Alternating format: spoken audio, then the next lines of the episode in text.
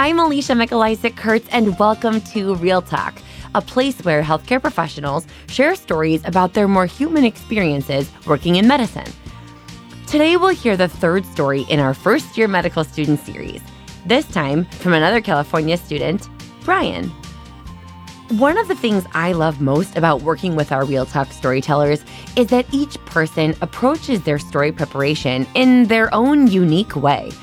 Some people script it out word for word, like an essay, others use an outline. Some tell a single story with a clear beginning, middle, and end, and others piece together a few smaller anecdotes that relate to an overlaying theme. And some people spend more time reflecting on or processing a topic more than telling an actual story. And then there's Brian. Brian's story has an almost journal like quality to it. It's as if you're reading through these scattered pages from a year long memoir of what it was like to be a first year medical student. There's the good, the bad, and the ugly, all right there among those pages. Life is a lot like that in general. We all go through thousands of words and interactions and moments every day so many moments that it would make it impossible to remember them all. But then, after however many weeks or months or years, we do remember some things. Maybe sometimes it's more thematic and blurry, like a montage instead of details, how we kind of felt going through a specific phase in our life. But some memories are much more exact. We can remember an insane amount of detail, the look on another person's face, their exact words in that moment, what you were wearing, how something smelled, or the texture of an item, how you felt with all of your senses being there in that moment. I'm not really sure what makes the memory more or less vivid for us. Sometimes it's more obvious, like we often associate memory with feelings and emotion, so if we're on the extreme in one way or another, thrilled or devastated, proud or humiliated, you're definitely inclined to remember that. The best and worst moments of our lives imprint pretty firmly in our brains. But what about the rest of it? What are the things that stand out to any of us as we go through the more normal parts of our life? In med school, for instance, as Abha, one of our previous medical student storytellers, shared, you often feel like this cog in a wheel, just going around and around and repeating the same day over and over. So, what stands out from that monotony? What's the take home at the end of the day? This is Brian's story. My name is Brian. I'm a, I guess, a second year now in med school. And so, as part of the discussion, I was going to look back at my first year and sort of reflect on my expectations were and that sort of thing. And for going into my first year, I really didn't have expectations at all outside of just I knew I was going to have to work hard. Everybody tells you you got to work hard. So I knew that I was going to have to do that. But I think more often than not, people oversell how hard it is. I think if you stay up on the work that you have in front of you and you don't get behind, you don't get distracted. Um, I think it's essentially just complex trivia. It's, it's really what it is when you think about really hard classes, at least in my mind, I think more about like physics or calculus or something. But in medical school, it's mostly just can you memorize some really minute, tiny detail about something that really probably doesn't have a whole lot of meaning in real life. Everybody sort of like talks about this fire hose analogy, and I, I can't stand the fire hose analogy. I hate it because you hear it so much. You really do. You hear it like every day. Everybody mentions it when you're in your orientation week. It gets brought up like two or three times a day. Um, and it just gets really exhausting to hear about the fire hose. And I guess to me, it's, it bothered me a lot because I'm kind of the person that if I'm in like a grind mode, I can stay in it, you know, like I can just bury myself in the proverbial trenches, right? And I can just stay focused on whatever task I have. But if I like take a second to step back and reflect on what's going on, then it starts to become a little bit maddening to me. I'd say the uh, greatest challenge and obstacle of medical school is probably just maintaining like a healthy study, social slash personal life balance. It's really easy to get sort of absorbed and just the volume of information that you have to know. And I think that um, it can be sometimes hard to feel like it's okay to, you know, go play the guitar for a couple hours or go to the gym for an hour or whatever it was. And, and sometimes you sort of will feel guilty, especially, or at least in my situation, I wouldn't really feel guilty at the time, but then I'd feel pretty bummed out when I like missed a question on a test or like didn't do as well as I wanted to or thought I was going to the next day. So I would retrospectively um, feel guilty about things because I was like, man, I shouldn't have, I shouldn't have done that. As far as where I see myself fitting into uh, a healthcare team, I want to be the frontline healthcare worker. I think that's sort of part of the reason why I'm not a, I'm not a huge fan of the sort of didactic curriculum in medical schools. Um, I, I really I just want to be in the hospital caring for patients. That's what inspired me to go to med school in general. And it's just been further affirmed in my education. Uh, as far as first year medical students' role in the world of medicine, that you basically have none. You don't really have any involvement in anything. You go to classes and you study, and that's pretty much it. And I think the only real way that you could change it would be to implement some real integration and uh, expose the first years to the hospital and that sort of thing. And we got a little bit of that. I mean, we got to see the NICU when we were doing like the pediatric exam skills, but I just, I think, I think there could be more and I wish there was more. Some unique aspects of the first year of medical school in my mind, the most unique thing was gross anatomy, hands down the best course in all of medical school so far. I loved gross anatomy. We were taught anatomy very well. Our faculty is incredibly intelligent and they're very well spoken and they know how to teach our anatomy course. I have absolutely zero complaints about.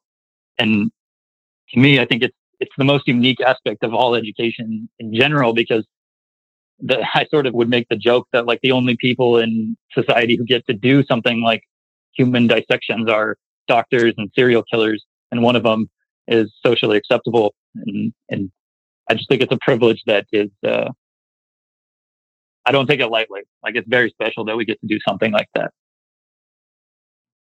As far as a, a lasting memory that I'll have probably forever, um, is schools puts on this body donation ceremony where the families of the patients that we were given the opportunity to dissect, their families come and we hold a little ceremony to honor them and mourn their loss for the families and that sort of thing. And one of the things that they wanted from the students was they wanted some musical performances.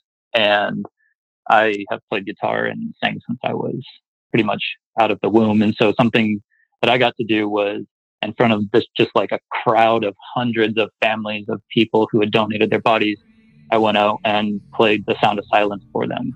And uh, it was really emotional. Um, and yeah, that was probably one of the most amazing things I've ever done. Restless dreams I walked alone. Narrow streets of cobblestone. Neath the halo of a street lamp. I turned my collar to the cold and the damp. I remember when I was up there and I was playing it. I remember vividly there was just this like in, the, in one of the first rows there was this like little old lady um, that was up there crying, and I I thought I was like, man, this is either really good or it's really bad. So they're like, she's either loving it to the point of tears or I'm like making people's ears bleed right now. Silence like a cancer. One of the prompts that we were given is something that we experienced or saw or took issue with, and we hope to never, never repeat ourselves or do ourselves. And I think this one really stands out to me because I'm sort of a person that can be pretty uh, pessimistic or nihilistic or that sort of thing. It's just my sort of overall mood um, and personality. And something that I had seen last year was I'd seen a uh, doctor become so frustrated with a patient, a patient who had been seen over and over and over for the same complaint and had become so frustrated with him that he actually told him to his face how he was going to die. Um, and I thought it was pretty inappropriate. And yeah, it, it wasn't a good situation. Um, and so I, I, I think that because of my overall attitude and, and personality, I think that I would be um, susceptible to getting sort of burnt out and feeling like I can't help somebody anymore and just become so frustrated to the point where I would lash out like that. And that's something that I want to uh, keep an eye on and make sure that I don't do because I, I did not like that that happened. Um, and then I didn't really have a good example of something that I would want to emulate. And, I, and again, I think just generally, I, I sort of grab onto the more negative things and the positive things. So maybe that's that's part of it. But one example that I had was actually you, Alicia. Um, we had seen some trauma patient. I don't remember what was going on, but I remember that the individual was super panicked and freaking out, and rightly so. I mean, it was a legitimate trauma case, and I just remember you didn't have anything directly to do. It was like an outside service was having to work on them, and I just remember the individual was like panicking, hyperventilating, they were in pain.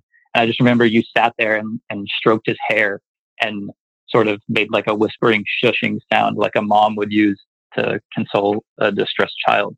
And, and it totally worked. And he calmed down and was able to handle the procedure that needed to be done. And in that moment, I thought, man, I don't, I don't know that I'll ever be like as good a doctor as that because I don't know that I could ever do something like that. Not that I don't have the ability to, but just that like I don't know that it's in me. But if I can, I, I would want to be something like that. Something that I would want to change about myself and my mindset, I guess, is again trying to be more uh, optimistic rather than so pessimistic or nihilistic. I think that would be a, a better way to think uh, goals for this coming year, uh, sort of like we were talking about, I want to pass step. I mean, that's the biggest goal. And then hopes. Yeah, my biggest hope is to pass step with a competitive score, or at least one that will get me into the residency that I'm looking to get into. Um, and then, yeah, in, in line with that, my fear for this this year is to fail stuff. Uh, I would hate to to fail it and then have that on my like record moving into residency applications. But yeah, that's pretty much it.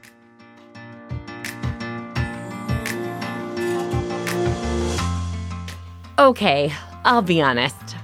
I totally almost cut that part of Brian's story that was about me.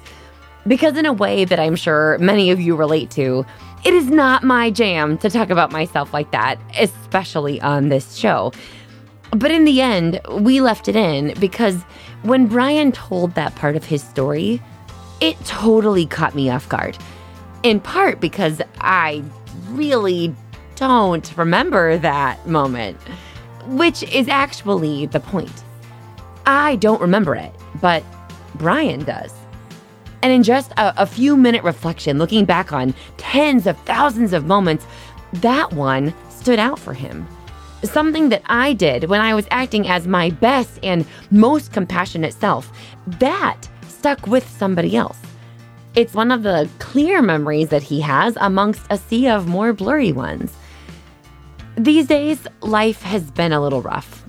I think we can universally agree that 2020 has pretty much been a complete and utter letdown so far, which now that I think about it is kind of how I felt about those first two years of medical school, too. You work super hard to even be able to go to med school because you want to help and heal people. And then you spend the larger part of that two years basically glued to a classroom and a desk and learning and studying and rarely, if ever, even interacting with a patient. Your life is like the epitome of monotony. And it would be pretty easy to throw the whole thing out as a single lump sum memory of terribleness, a time that you just suffered through until the next few years.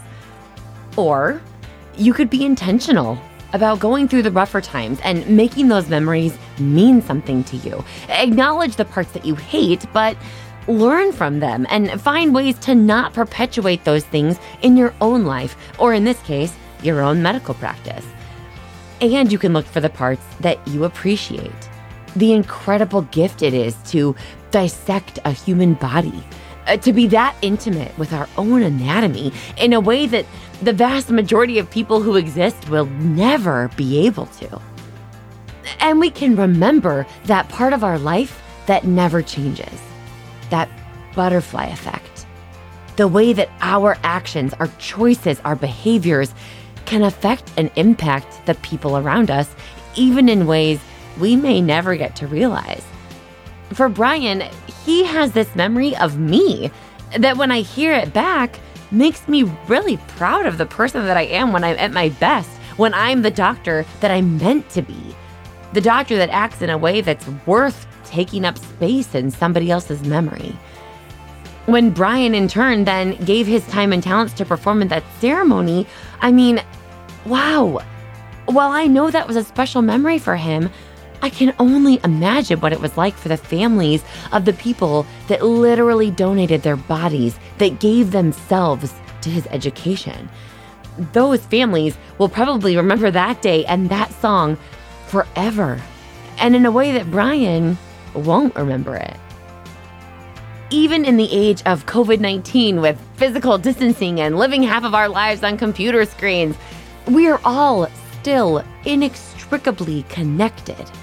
The decisions we make, the way we treat others, how we spend our time, our failures, our successes, they all affect the people around us. So when you're at your best, what's the memory other people will have of you?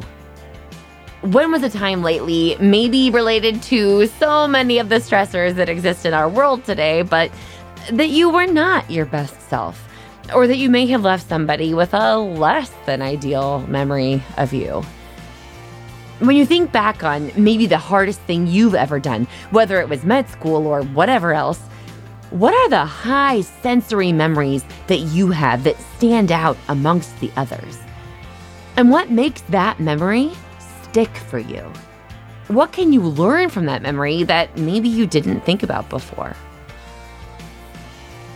Thank you to Brian for sharing his story with us, to Marco Gonzalez, our sound engineer, and to all of you for listening. I'm Alicia, and this is Real Talk.